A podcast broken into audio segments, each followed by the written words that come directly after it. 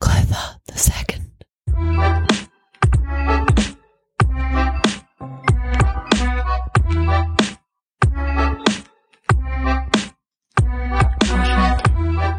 Bonjour and bienvenue to Battle Royale, where we review, rate, and rank all the kings and emperors of France from Clovis to Napoleon III.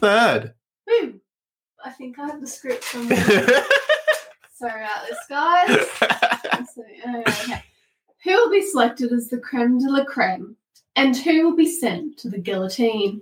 Je m'appelle Ben Clark. And I'm Eliza Summers. Um, yeah, so we, that that that's our intro, and we're gonna say it every time until you memorize I it. oh, okay, you can always say something different. You don't have to say the same thing. Every, don't know what. I don't know, but you, we we got to say the guillotine bit because yeah, that's we're gonna like say. that's our gim- that's our gimmick. Yeah, that's the um, and we'll see if we have to use it this episode. mm-hmm. hmm So this week we're talking about King Clothar II, aka Clothar the Young.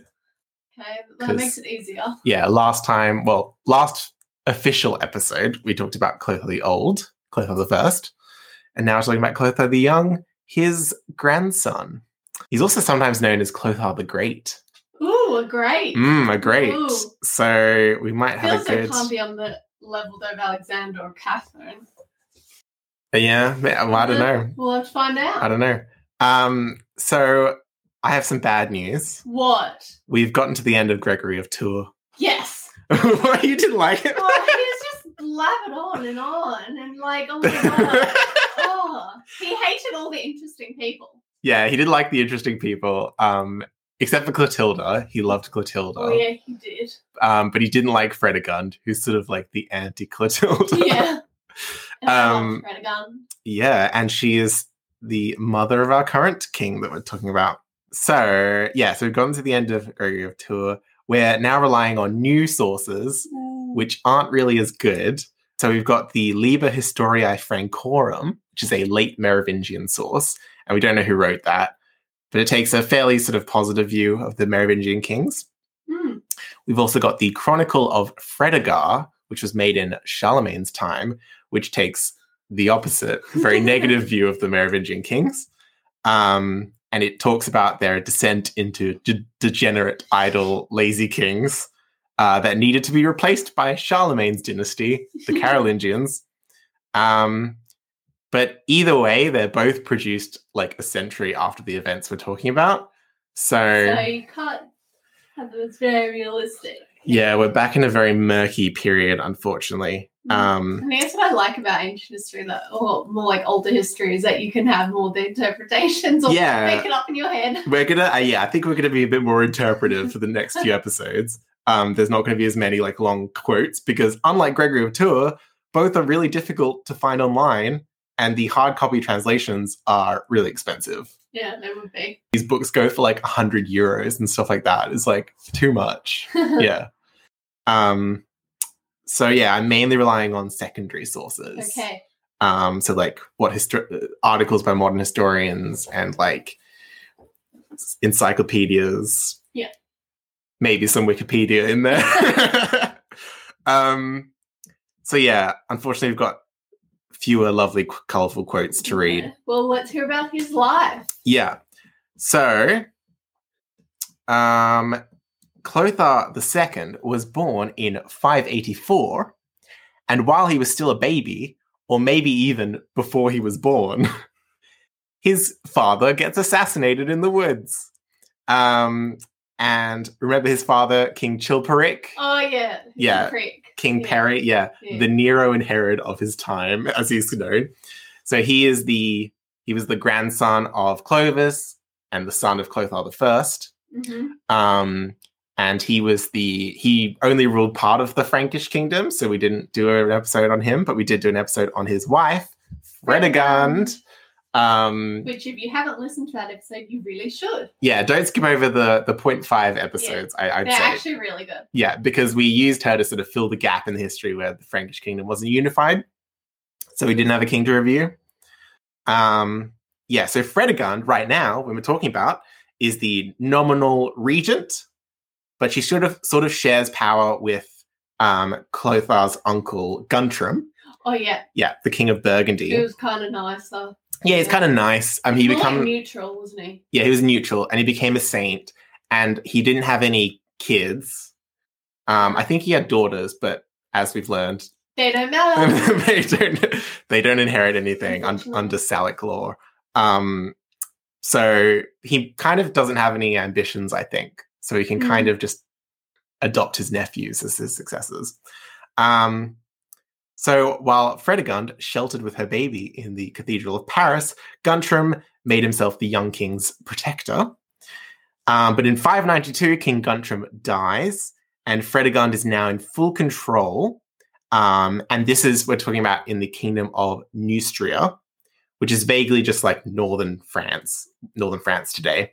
Guntram dies, yeah. and he was kind of the only thing keeping the peace between Fredegund and her rival, Brunhilda, who we Uh, talked about a bit last episode. yeah. The Franks, who were loyal to the boy king Clothar, managed to fight off an invasion from his cousins Theodebert and Theodoric, both the second, Theodebert II and Theodoric II, who are the kings of Austrasia. Well, technically, one of them is the king of Austrasia and one of them is the king of Burgundy, because like Guntram sort of gave Yeah. it to them. Um, but Brunhilda is the regent for both of them. They're, they're her grandsons. oh right. So she's the queen grandmother. oh, Yeah. Um, because she had a because her husband died young and then her son died young, but he left two sons. Um, so these we'll just call them the Theos, these Yeah. two these two grandsons. So yeah, we've got Neustria is team Fredegund and Austrasia is team Brunhilda. But then in 597, Queen Fredegund dies oh. uh, and Clothar takes the full reins of power in Neustria. How But he- old is he? He's 13. wow, I mean, according to the Franks, 13 is when you come of age. Oh. It's kind of like bar mitzvahs. oh Yeah. yeah. um, so he technically doesn't need a regent, according to the Frankish laws, but he's still 13. Still, can you imagine like a year seven kid letting them be in charge? Yeah. So we had a bit of a discussion about whether Fredegund actually was a good ruler because did. we get a bit of silence in the period after Guntram dies and she's just ruling by herself. Um, but apparently she was doing something right because the invasions from Austrasia seem to have been fended off during her reign.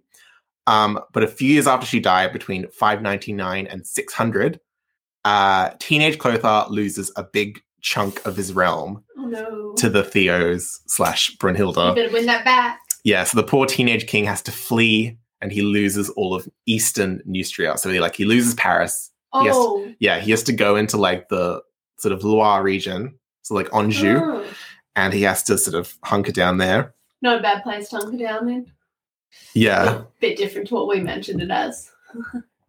So and apparently a bit later in 604 um, by which time Clothar's obviously gotten married and had children, even though he's like in his late teens.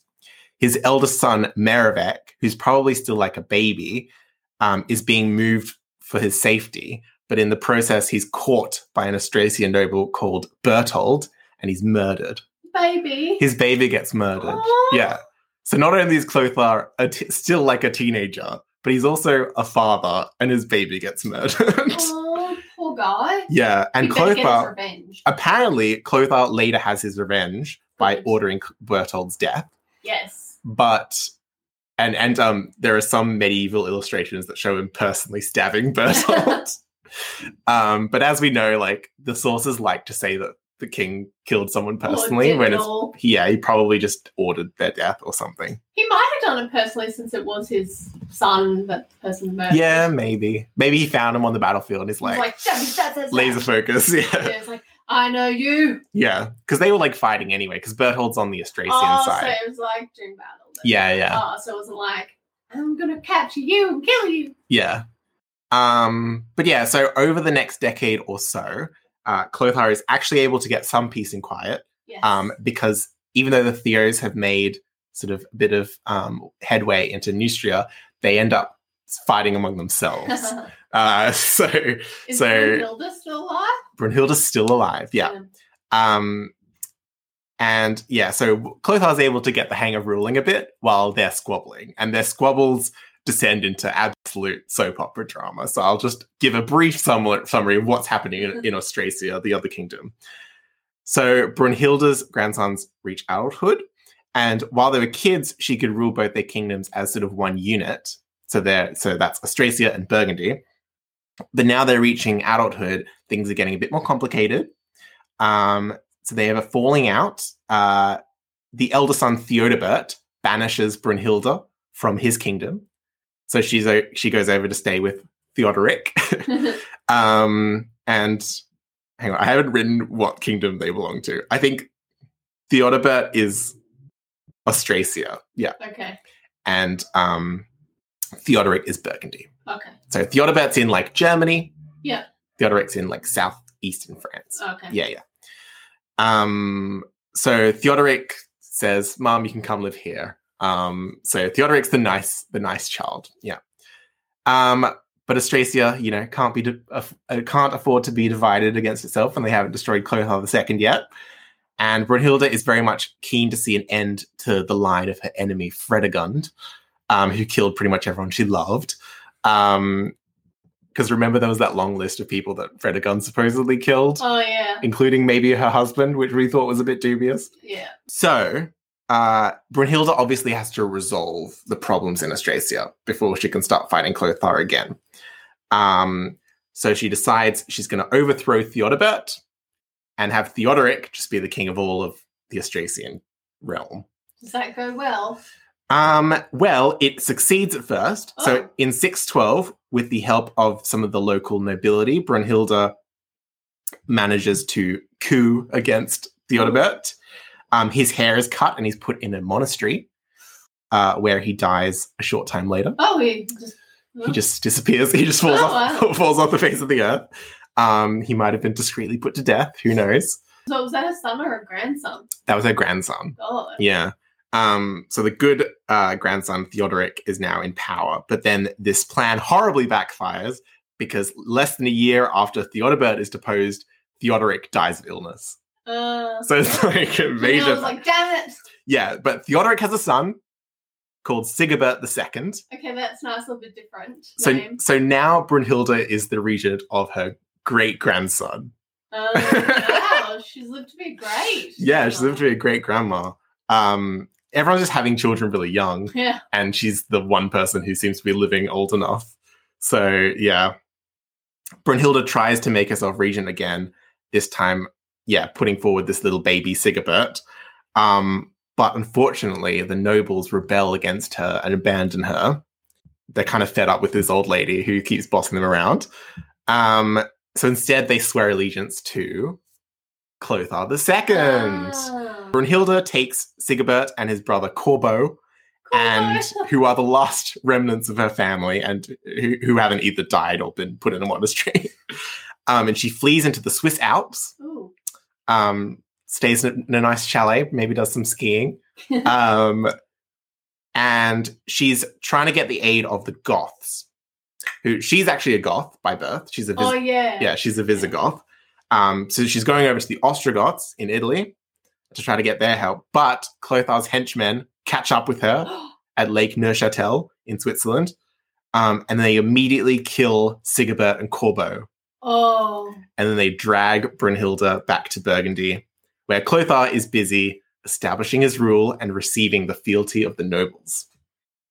And so now he's got all of France. Yeah, so it's six Ooh. so it's six thirteen, and Clothar, now in his early thirties, is king of all the Franks. So this is the youngest king of all the Franks we've had so far. Oh yeah. previously like Clothar the Clothar the First and Clovis only managed to unite the, Fr- all the Franks l- very late in their life, so they only got a few years to reign. But Clothar, maybe this is why he's called Clothar the Great, unites them all pretty early. Um, so now it's time to deal with Brunhilde Oh. um, in, I'm sure, what was a very fair trial in the Burgundian city of Rennes. Um, he accuses her of murdering 10 kings, damn. including Clothar's father, both of her husbands, her grandsons, and her great grandsons. Wow. So, all of the blame for all of the deaths that have happened in the last episode or so are put on Brunhilde. Eh, may as well just put it all the blame on one person. Blame it all on one person. Yeah, exactly. And but what's even more horrifying is the method of execution. Ooh. Um, and there are a lot of illustrations of Brunhilde's execution. So it, it happened one of two ways. So either she was bound by her hands and feet to a horse and dragged through the streets until she died, Okay. or she had her hands and feet tied to the tails of multiple horses. Oh, that one. That one. Oh. And then the horses, horses move, were made. and then the, like the limbs just get Yeah. split. Oh Oh, dear. yeah, yeah. Okay. And she's an old lady. They're doing this to an old lady. So yeah, there's a lot of medieval artists have a lot I of feel fun as though depicting I would have this. rather the four, like the four horses, because that would have been a quicker death than dragging through the streets. I feel as though that might take longer. Okay. What? Those streets aren't stony. I'm kind of disturbed by how unhorrified you are by this okay, death. it's, okay. Yeah. No, it's just because I've read a lot of ancient history, and a lot of ancient history is really gruesome stuff. Yeah, Like yeah. Genghis Khan stuff. Like you know, come on. Yeah. Well, this is some real Genghis Khan stuff. and I that kind of happens. already knew that that was a method for French in French history of the horses. Yeah. Um, yeah, I haven't come across another occurrence of this, but yeah, it's it's they've pinned ten murders on her. So, uh, so yeah, you can't. I guess you can't make an omelet without cracking a few eggs. and after Brunhilde's death, there followed a period of prolonged peace for the Ooh. Franks. Um, the main thing we know about this period is that Clothar passed a thing called the Edict of Paris, which we'll get into in Voulez-Vous. It's another load of church laws. um, and Clothar managed to get the nobles and the church on side throughout all the Frankish territories. However, he had to do this by delegating a lot of his power to a figure called the mayor of the palace, Hmm. who's going to be a staple in the Frankish realm for a while. So, the mayor of the palace, or major palatii in Latin, was basically the hand of the king Uh, Yeah. yeah. or like the prime minister or Yeah. whatever you call it. So he starts out as the protector and administrator of the royal household. So like every little kingdom had a mayor of the palace. Yeah.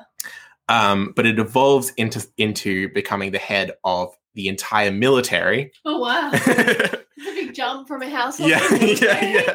And basically the power behind the throne. Yeah. So because Clothar's realm is so large for an early medieval kingdom, um, he needs three mayors of the palace to help run it. So he's got one in Neustria, one in Austrasia, and one in Burgundy. Yeah. Three main kingdoms. Um, and also down in like Aquitaine in like the southwest, he's got some like dukes and counts sort of running it down there, and they're kind of semi sort of in- independent. So Clothar's pretty into this whole idea of like, I'm the king. I'm like, you know, the spiritual successor of Clovis, the great Clovis. Yeah. But you guys can do what you want in your little regions. As long as it doesn't really like majorly affect me. Exactly. It's not the worst way to rule. Like it'd be worse if he was like a dictator tyrant, like you know, Yeah. forcing super harsh laws that everyone was like, I'm gonna rebel. Yeah, yeah. But it's going to have some implications down the line, Oh. as we will see, because future kings are going to be a bit lazy Uh or not be able to do anything because the Oh. mayor is like, don't worry, I'll do this. Oh. And, yeah. Um, so the mayors of the palace in Austrasia um, have become particularly powerful during the turbulent regency of Brunhilda. And in order to maintain their loyalty, Clothar has to have them let them have sort of even more autonomy. And um, by the way, the Austrasians are descended from the Ripawarian Franks, the ripped ones, oh yeah. uh, not the Salian Franks. Um, so they're already there's a bit of a cultural difference, I think, there. Um, so in 617, by the demand of the nobility, the mayor of the palace becomes a role held for life, um, which can also be passed from father to son. oh So the let's hope then that, that they're good each time. yeah, and also the king no longer has control over appointing the mayor of the palace. It's Mm, a hereditary thing. Um, although, as we will see, it's more of a who's the most powerful noble thing because you can always overthrow the mayor of the oh, palace yeah, pretty easily. true. Yeah. Um, so that's not great. Um, and in 623, Clothar's nobles force him to give even more to them. Uh, and he makes his eldest son, Dagobert, who's still a boy at this time, the new king of Austrasia. So he's giving away a, a kingdom to his son. Yeah. Aw. So um, Clothar's still kind of considered the top king, but he's no longer king of all the Franks now. Oh. That's the end of his reign. How old um, is he at that stage? I think he's. I haven't read it. So six twenty three, and he was born in five eighty four. So he's like forty. Oh, so he didn't have it altogether unified for that long. Yeah, it was about ten years. It's going to lose him some marks. Yeah, but we'll get into that in the V on Throne round. So da- so Dagobert, Yeah. um, who we'll get into Dagobert next time. Um, he so he becomes king of I Austrasia. was going to call him Daggy. Daggy. Oh, little Daggy. um, the reason that they want him to be in Austrasia is because there's a guy called Pepin the Elder or Pepin of Landen Hey, man, I who, love- yeah, he's the mayor of the palace. Um, so he's able to basically run the show when he's Yeah. got this kid alongside the powerful bishop of Metz, Saint Arnulf. And these two powerful guys, they they unite their dynasties through marriage, and their descendants become known as the Pepinids or the Arnulfings, um, whichever term you want to use. It kind of applies to both. Um, and they are the ultimately the ancestors of a little dynasty called the Carolingian dynasty. Uh, Uh, so we're sowing the seeds of that future dynasty. These two guys had been the main opposition to Brynhilda, and it was because of them that Clothar was ultimately able to capture and execute her. Oh, okay. So, you know, he owes them. Yeah, so he used to give a lot of leeway. It gave, give him a lot of leeway, yeah. But we'll talk more about this stuff in On Guard and what the implications are of this shift. Um, but sadly, there's little more known about the life of Clothar in terms of major events. He died peacefully at the grand old age of 45 So old. on the 18th of October, 629. But if that sounded like a short reign, it's just because we have lack of details. Yeah. Um, because Clothar was king of all the Franks for way longer than Clo- Clovis and Clothar. Well, yeah, true. Um, and but we don't, but we don't have Gregory to give us all the juicy details. Yeah. So his kingdom is divided between his two sons, Of course. or at least that's the intention. We'll see if that actually happens next time. So Dagobert's already got Austrasia, and Dagobert is also going to get Burgundy. hmm But in Neustria, the nobles have decided they want the other son, Who's called? who's called Charibert the Second. Mm, Yeah. Charibert the First, I think, was um, we call him Bertie then? one of the sons of Clovis, I want to say. I don't know where Charibert the First was, but this is Charibert the Second. We're going to call him Bertie. Call him Bertie. There's a lot of Berts, though. We're going with Bertie. okay, Bertie. He's the only Bertie. So Bertie is elected to be king of Neustria by the nobles. So this isn't even Clo- Ooh. Clothar's choice. Damn.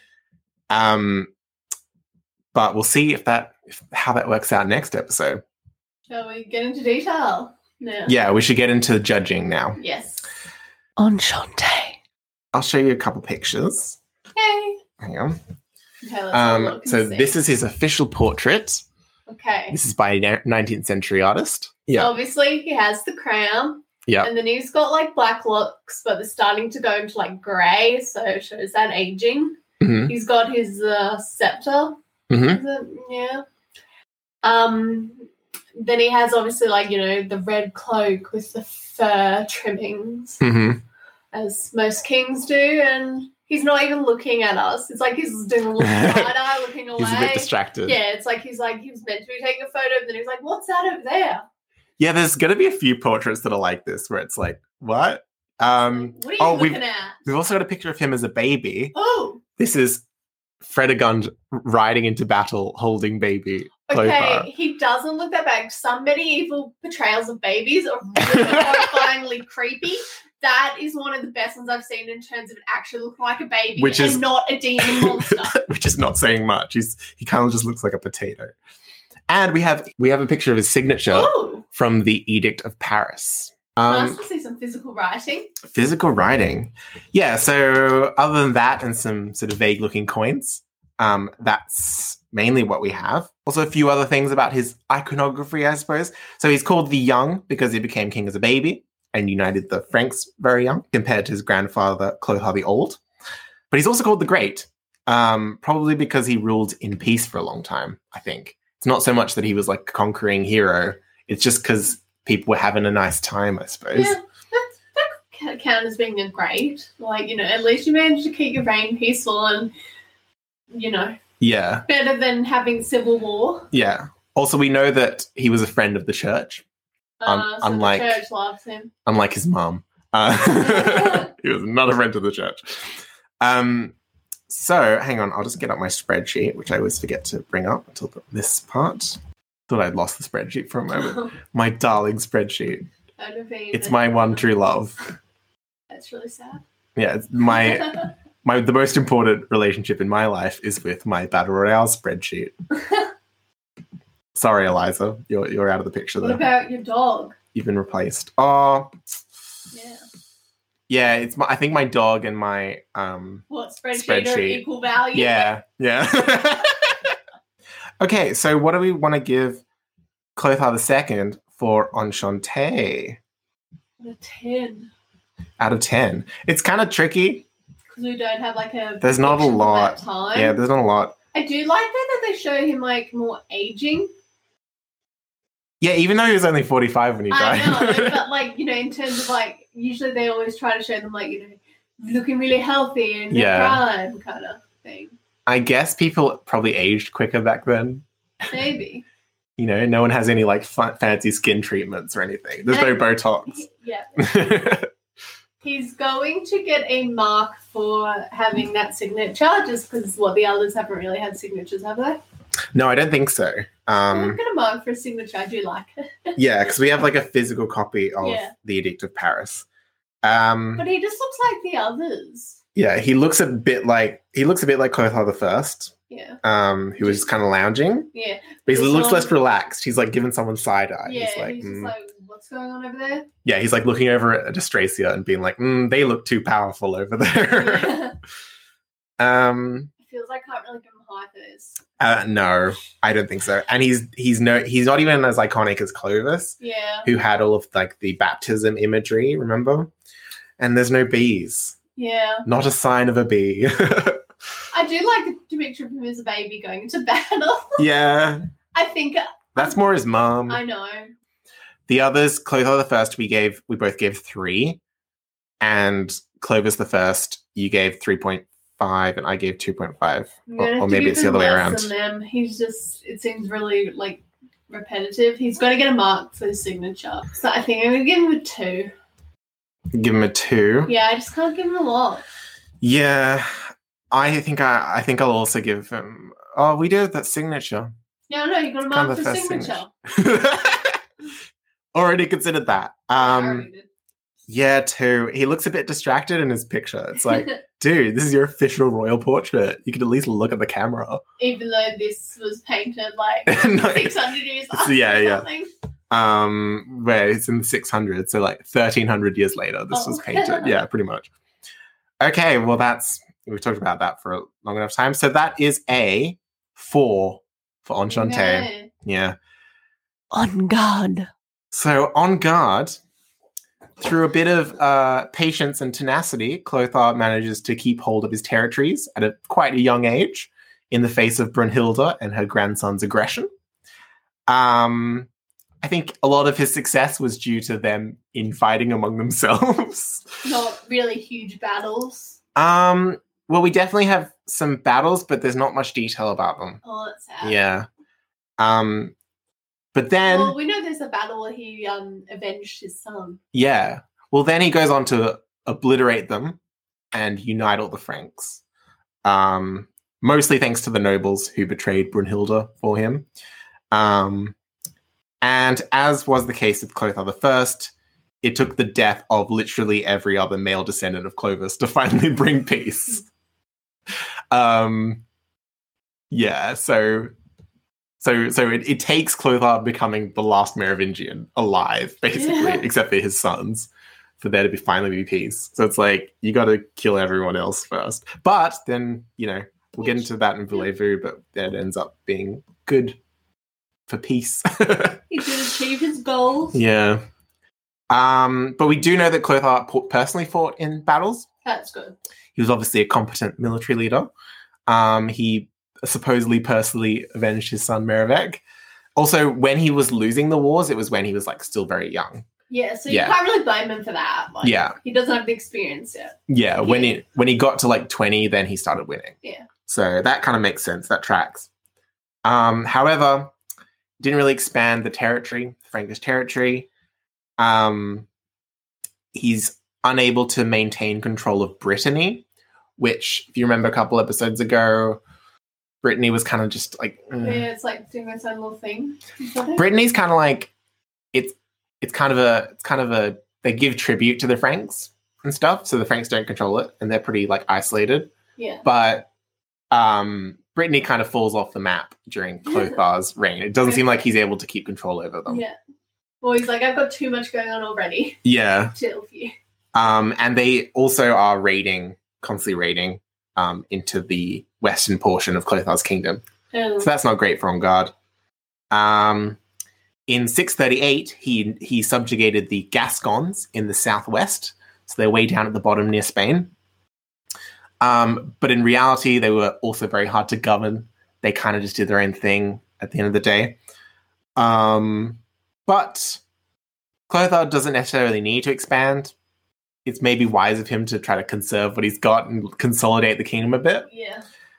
Um, but at the same time, he's like, uh, in order to conserve what he's got, Clothar has to cede a lot of his personal power. He's got to de- delegate a lot of authority to the church and the mayors of the palace and the other nobles and an entire kingdom to his son. yeah. he wasn't Um, greedy. he doesn't seem to be greedy, no. He just seems to kind of chill, Yeah. in spite of the side eye he's giving in this portrait. Yeah. um, but yeah, the biggest takeaway for the future here. Maybe because he had to fight so early on in life that he just like when he actually got power, he's like, I just want to relax now. I've done Yeah. it all to get this. Like, you know, what's the point of having it if I don't enjoy it? Exactly. But yeah, Clothar's biggest legacy, unfortunately, is the rise of the mayors of the palace, who we're going to hear about a lot in the next few episodes. Um, so there's Pepin the Elder, um, or Pepin of Landon, who becomes mayor of the palace in Austrasia. And as I've said, Clothar II makes the title hereditary in 617. So Pepin is able to found a whole bloodline of mayors of the palace, which accumulates power and clout over time.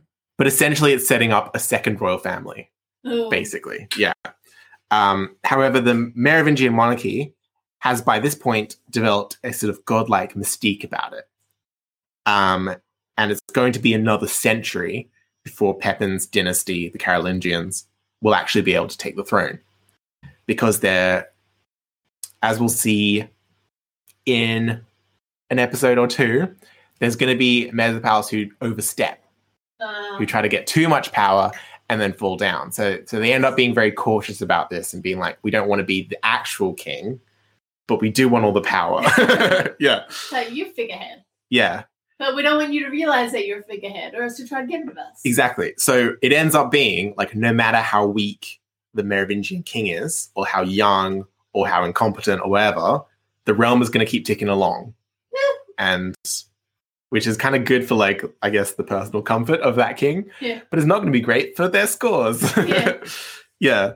So also it's very clear from the way that Clothar marries off his his children that the nobility are forging a stronger dynastic connection to the royal family. Yeah. It's less foreign marriages and it's more internal marrying his daughters to mayors of the palace and marrying his sons to powerful nobles' daughters. And that creates a lot of it creates for the nobility, it creates a lot of vested interest in the royal family, which is kind of good. Like you want to protect your like Yeah. nephew or whatever.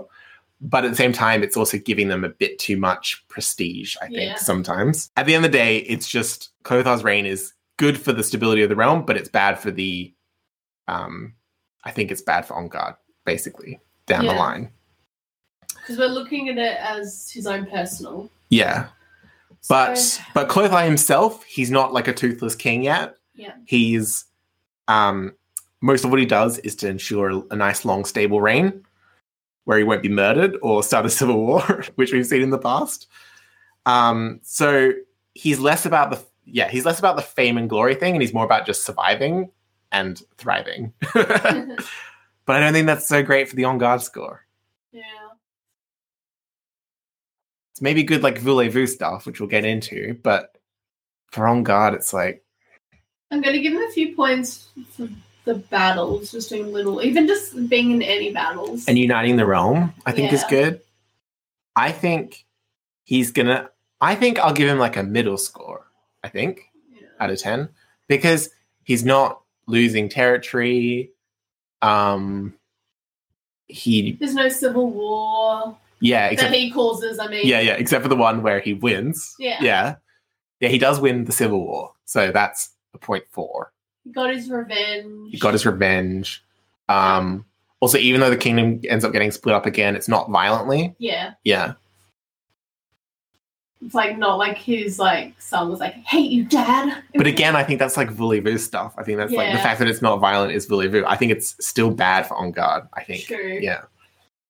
So let's not get it twisted. Yeah. His there aren't many selfish wins here. Yeah, there really isn't. Yeah. Three. Three. I'm I'm I'm gonna say four. I'm gonna go three. Gonna go three. Okay, so that's a seven for on guard. Okay. Not looking so good. Um, but voulez-vous, this is where he might pick up some points. Yeah. Voulez-vous? So we got a long reign and a stable reign. There is still some infighting and feuding and intrigue among the Franks, but it's mostly among the nobles That's who are good. sort of jostling for influence. There's never a question of Clothar being the, the top, the king. yeah. Um, so Clothar's home life is also pretty well adjusted, which is going to count against him in Ulala. but is good here. Um, so his family seems to get along pretty well. His sons, there's a question as to whether his sons end up murdering each other, but I think it's unlikely based on sources we have. But we'll get into that next episode. So he's not considered outstandingly virtuous, Clothar, but he's still viewed highly by the church, mainly thanks to his patronage of new religious houses. So he supported the continued conversion of the Franks to Christianity, including the work of an Irish missionary called St. Columbanus, who, with Clothar's sponsorship, founded the Abbey of Luxeuil, which has become very useful as a place to put rogue sons and tonsure them. um, and we've got the Go edict. to the naughty corner. Yes, and we've got the Edict of Paris, which I've been teasing. It's also called the Perpetual Constitution. So it was a significant foundational document uh, in French legal history, um, kind of like the French Magna Carta. Okay. It regulated and defined the powers of the church, the nobles, and the crown. So everyone knows where they stand. Um, it established rules of discipline for the nobility um, to prevent them from rebelling. Kind of an antecedent of like the whole code of chivalry, chivalry almost. Uh, it made the Catholic Church in charge of all education, the church no, yeah so the church is really in control of the reading and writing now um, and it made social mobility more difficult Oh. so it's about e- putting everyone in their place basically um, so lo- lower classes of franks and also native gauls don't get a lot of power thanks to this edict um, only frankish nobles can become bishops as well um, it also banned jews from holding royal offices What does everyone have against the Jews? I know. It's, it's terrible. Like even like in like English history. Yeah. And we're going to see further constraints against the Jews throughout French history, Oh. unfortunately.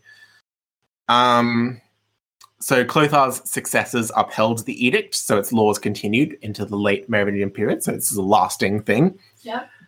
Um, other stuff for Voulez-Vous, I've got a random side story where Clothar II is said to have patronized a goldsmith named Elegius, who later becomes the patron saint of metalworkers. um, so in the Vita or Life of Saint Elegius, unfortunately, like saint lives are a lot of the information we get from this period because everyone's into the saints, but no one's Yeah. as into the kings. Um, so Clothar is It's like you keep not doing any miracles, so you don't deserve to be recorded about. yeah. So it talks about Saint Elegius's interactions with King Clovis, who's Okay. like his patron. Yeah. and Clothar is praised as an affable and gentle hearted king Oh. uh, who's generous to workers like Elegius and also merciful to criminals. Oh. So it's like, I guess it's like, as long as you stay in your place, don't try to get power or anything as a, as a commoner, Yeah. um, then he Peasants. likes you, I guess. He kind of s- seems like a bit of a modern politician, Yeah. where it's like, is he doing anything? I don't know, but he's, I like, he seems friendly. But ultimately, we can't deny that this is the beginning of the decline of the Merovingians. So it's sort of a golden age, but after this, the seeds have been sown for Mm. destruction. Um, so Charles Oman in 1898 described them as having bartered away their future, trading real power for the mere facade of glory. Um, and we've got another more effusive quote from Oman. Charles Oman is very um, Opinionated. opinionated. Yeah. Um, he's one of those Victorian historians. He's Ah. like, oh, I don't like it. So here's a Don't quote. like it at all. Nothing more could be hoped for the Franks till they had rid themselves of the nightmare incubus of this wicked house, whose repulsive annals are, on the whole, the most hopeless and depressing page in the history of Europe. God, brutal. So I'm looking forward to exploring that chapter of Merovingian history. It really is like, like not just in France though. People say all of Europe. yeah, it's like you are a stain on European history. Yeah. God. and this is yeah this is going to be the start of that but voulez-vous i think we have some points Yeah. for clovis not clovis clothar Get your clothes right. get your clothes right put your clothes on um so what do you think it's not great if you're jewish Yeah. or a Peasant. peasant unless you're saint Uh-huh. But allegius There's no civil war, like in Mm. terms of like affecting the commoners, which I think is quite like badly. I mean, yeah which is quite good for like non-selfishness. yeah And like, you know, obviously here's like the patron metal work, which is nice to see. Like yeah so I feel like he needs a few points for that. hmm Because he does like it's a peaceful reign, it sounds like. Yeah. It sounds like there wasn't too much like you know, infighting, or at least not that's recorded, so Yeah. um, which based off what we have. So I feel as I should give him like a four. okay um yeah Hmm. That makes sense. Um, yeah, the Jewish thing's really annoying me. um, I think well that's why he didn't get a five from me. He lost a point. he lost a point. I think, I think I'll, I think I might give him a five. Actually, I might. I'm always like a tiny bit more generous than you are because I think he does do a lot of good ruling. True. Oh, and he did do the, the lo- laws. um, Yeah, the laws set everything straight, put everyone in their place. Good for math. better or worse. Yeah. I'm doing five. Are you still doing four? I'll do 4.5. 4.5? Okay.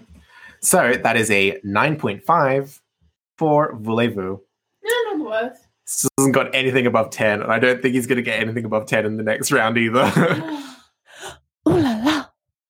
Unlike Clovis the First or Clothar the First, Clothar the Second tried this new thing called monogamy. oh, so he takes after the example of his uncle, King Guntram, who we know was very virtuous, rather than his mother, Fredegond, who we know was a bit of a sometimes. she she had fun. She had more fun.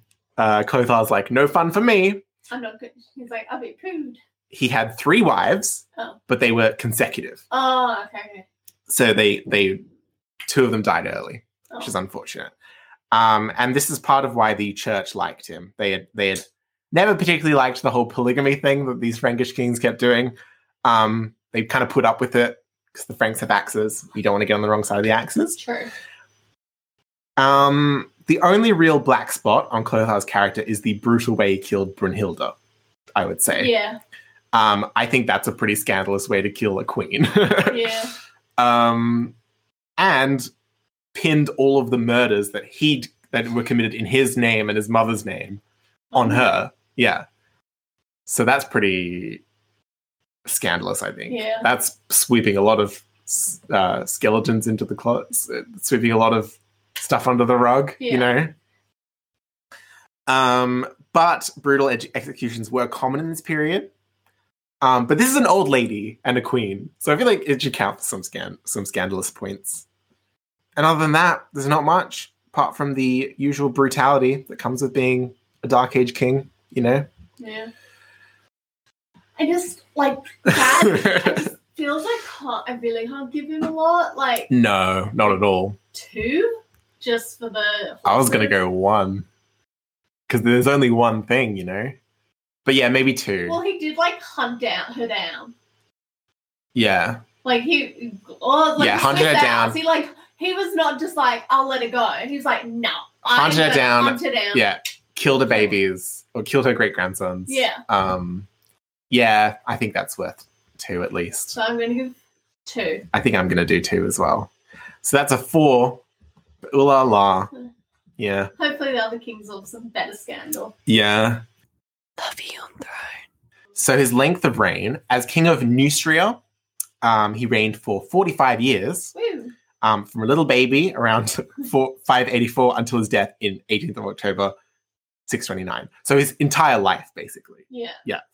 Um, but he only reigned as king of all the Franks from the 18th of October, 629, when he finally de- defeated Brunhilda and conquered Austrasian Burgundy, until about 634, when he was compelled by the nobles to cede Austrasia to his son Dagobert. So, for when he's just king of Neustria, that's getting half points. So it's 36 years as a partial king, which would give him 6.6 points, but actually gives him 3.3 points because we're Okay. halving it. Um, and then the nine years as full king give him two points. Okay. I guess five. So that's five five point zero seven points Mhm. overall for the reign score. Uh, then his family, he had five children. Oh, did they all survive to add all of them? Well, Not the baby one. not the baby one, not Merivek. Um, apart from that, I th- and another son who died in infancy. I think they all survived. So we've got one, two, three, four, five. Yeah, five surviving children. He's got a daughter at the end who, like, we're not sure how long she lived, but yeah. her name's Oda. Yeah. Um, like it. So yeah, I'll go through. I'll go through the children because we haven't talked about them. So by his first wife, Haldetrude, um, he had Merivek. The baby was killed. Mhm. Emma, who married the Anglo-Saxon king Eadbald of Kent, um, and is actually credited with bringing Christianity to the Anglo-Saxons a little bit. Oh, yeah. Yeah. Um, and then after that, she possibly married a mayor of the palace called uh, Chinawald, who we'll talk about in a couple episodes, actually. Uh, Chinawald will live a long time and continue to be um, a person. So he was the mayor of the palace in Neustria Okay. the Western Kingdom. Yeah. Um, and then we've got Dagobert the First, the King of Austrasia. So basically Emma and Dagobert by the first Okay. wife. Second wife, Bertrude. Mhm. Um, we've got a son, son who died in infancy, and then Bertha, Mhm. who married Warnacar, who was the mayor of the palace in Burgundy. Baby. And he was the chief noble who betrayed Brunhilda. Oh. Yeah, or one of them. There's a few of them. yeah. and then by his third wife, Sichild, Yeah. Um, he had Charibert II, who was Okay. proclaimed king of Neustria, and Oda. Okay. So overall, that's five children, legitimate children who survived him, That's pretty good. which is the same number, I think, as Clovis and Clothar Huh. before him. Yeah, they're consistently having five children, but we'll see if they all, you know, survive very long Yeah. past his death. So that's eight point four four points for the children, and so that's a total score of thirteen point five out of twenty, which I think is the highest score yet for Beyond Throne. Um, it's just a l- tiny bit higher than Clothar the First. Yeah, who got thirteen point four. Um, so I guess we should tally up the final score. yes. What does that give us? Oh, he's got a 38 out of 100. Mm. So for context, Clovis, Clothar, and Fredegund all got around 50. And he's down on 38. Yeah, so with that on mi- in mind, uh, is he fascinating enough, entertaining enough, majestic, fabulous, irresistible, awesome, great? He's called the Great. No. it's not. No. No. I don't think he's going I to survive. I don't don't. even have that title of the great. I know it's Yeah. it really hyped him up for nothing. I know. Really. really let me down. There Yeah. was no Alexander, no Mm. Catherine, No. no any other great. So I'm sorry, Clothar the Second. Um, I'm sure Brunhilde will be very happy to see you dragged to the guillotine. Yeah, you I gotta feel be like- facing the axe. yeah, I feel like Clothar the Second, when he gets dragged to the guillotine, he'll just be like, "Yeah, whatever."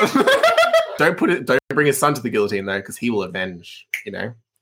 So, but we'll see if his son survives the guillotine. Yeah. So he will not be moving ahead. He'll be headless, and I think we'll have played the sound effect by now. All right. Um, so this is the first episode we've recorded since the release of our introductory episode on Mm-hmm. the Gauls, Ra- Romans, and Franks, which I hope nobody skipped. We're doing it at time because we're going. We're basically locked down, Yeah, we're basically in lockdown, so we're so we're just recording a few because we don't know what the future's gonna so hold. we don't know when we'll next see each other. yeah, And we want you guys to have regular episodes, at least for like two months. yeah, yeah. Um, so we thank you all for your amazing feedback because Yeah. that's been great. Um, not only personal friends, but also strangers we don't I know. know, that's Our- even better. Yeah, excited to listen to our podcast. Mostly, they found it because of some lovely other po- podcasters on Twitter, Facebook, and Instagram who've been retweeting us and sharing the love. Whenever I explain the podcast to people, it always seems really niche. And then people listen to it and they're like, oh, I actually really liked it. Like they're surprised. People have been loving our asterisk references, which we haven't I'm had gonna any in a really while. let you down when I tell you this. I've You've never, never- read the asterisks, never. Well, that's why I think we should eventually do a bonus episode where we talk about asterisks. I was always a Tintin girl. You were always a Tintin girl? Yeah. Like you know how they always have asterisks and Tintin next to each other in Yeah. the store. Well, would always look at maybe- asterisks. I'd always look at Tintin. well, maybe if we do a bonus, we do we start doing bonus episodes like patron episodes or something. You could do a Tintin one. You could run a Tintin one. I could run an That's not asterisk even one. French. Tintin's French, yeah. It's Belgium. Oh, well, the Franks are in Belgium. we can talk about that. Um, also, there's a lot of French kings who actually rule Belgium as well. True. So you know, it counts. It counts. We've also had some love from uh, Lucy Hines, who is starting her own podcast called Tudoriferous. Oh yeah. I think Eliza and I could both say we're excited about that because we're big Yes. Tudor fans. Yes. Actually, I was rewatching the Tudors the other day, which I know is like so inaccurate. but, Yeah. you know. Oh, I have a se- I just I have a a love hate relationship with the Tudors. No, I like watching because I'm like Nell and Dormer. Natalie Dormer is iconic. Okay. I I hate uh John uh, what's his name? Mary- Henry VIII? No, the guy who plays Henry Also, Jonathan- I hate Margaret in that as well. She's not even the right name I know. or marries the right king, whatever. But oh, I love Anne Cleves in it though. I'm like, it's so sweet. Joss Stone, she's Yes. like the chillest Anne of Cleves. I know. um, She's like how I imagine Anne Cleves. And- just chill, just a and like surviving. yeah, surviving. Yeah, thriving. Okay, so but apparently Tudoriferous, they're also going to talk about a couple French kings who were alive at the time. Um, because they're they're just covering all the people in that area. So they're gonna probably talk about like Francis the First, who's like the French Henry VIII. I always like to say the better Henry VIII, but we'll get to him. Um, speaking of crossovers, I recently learned that the Roman Emperor's Totalis Rankium podcast is planning on doing their next season about the Holy Roman Emperors, Oh. so basically, the German emperors. They would probably talk about Charlemagne, I imagine, if Yeah. they're doing that. Um, so yeah, that might that might be like the first ever Rexipod crossover where two Rexipods review the same Yeah. person. Uh, Oh. mm, that might be weird. Or maybe Tudoriferous will get there first. We'll be reviewing Yeah, French we- kings at the same time. Yeah, we got a while to go. Yeah, we've got a while to go. So we've also got some love from the Flat Pack History of Sweden podcast, um, which has been engaging with us on Twitter. And they have a similar sort of lighthearted, chatty format. I don't think they review people, but they do. talk about Sweden. Yeah, they're just going through Swedish oh, I history. do love Sweden. yeah, they're Oh. they're up to the 13th century right Oh. now, so they've probably done all the Vikings. I was in Sweden last year. So nice. Yeah. Ah, we want to have i think we should have like a little love affair with this podcast because sweden and france are like historical bros i think okay. there's a lot of crossovers in their history that are really interesting um, especially towards the later sort of period um, so chris from this podcast says uh, this was fun looking forward to the ranking episodes by the way asa who is his co-host is a fencer and they definitely say on guard in fencing Uh, plus, we appreciate the excellent ABBA-inspired round. I did go to that museum when I was in Sweden. You I did? had to, yeah. Oh yeah, you've been to Sweden. I, always know. forget you've I been know. to Sweden. I was there for like a week and it was great. You were there for like the last week before COVID. Yeah, it was like right before Europe went into lockdowns. Yeah. For the first time. So I had a great time there. Not that Sweden really ever went into lockdown, but Actually, we've never talked about our lockdown story on this Yeah. podcast. we'll tell them later. We can tell. Oh, we'll tease Yeah. tease yeah, that. tease it out. Yeah, but we basically spent the first few months of the first coronavirus lockdown in Edinburgh together, Yeah. where I moved.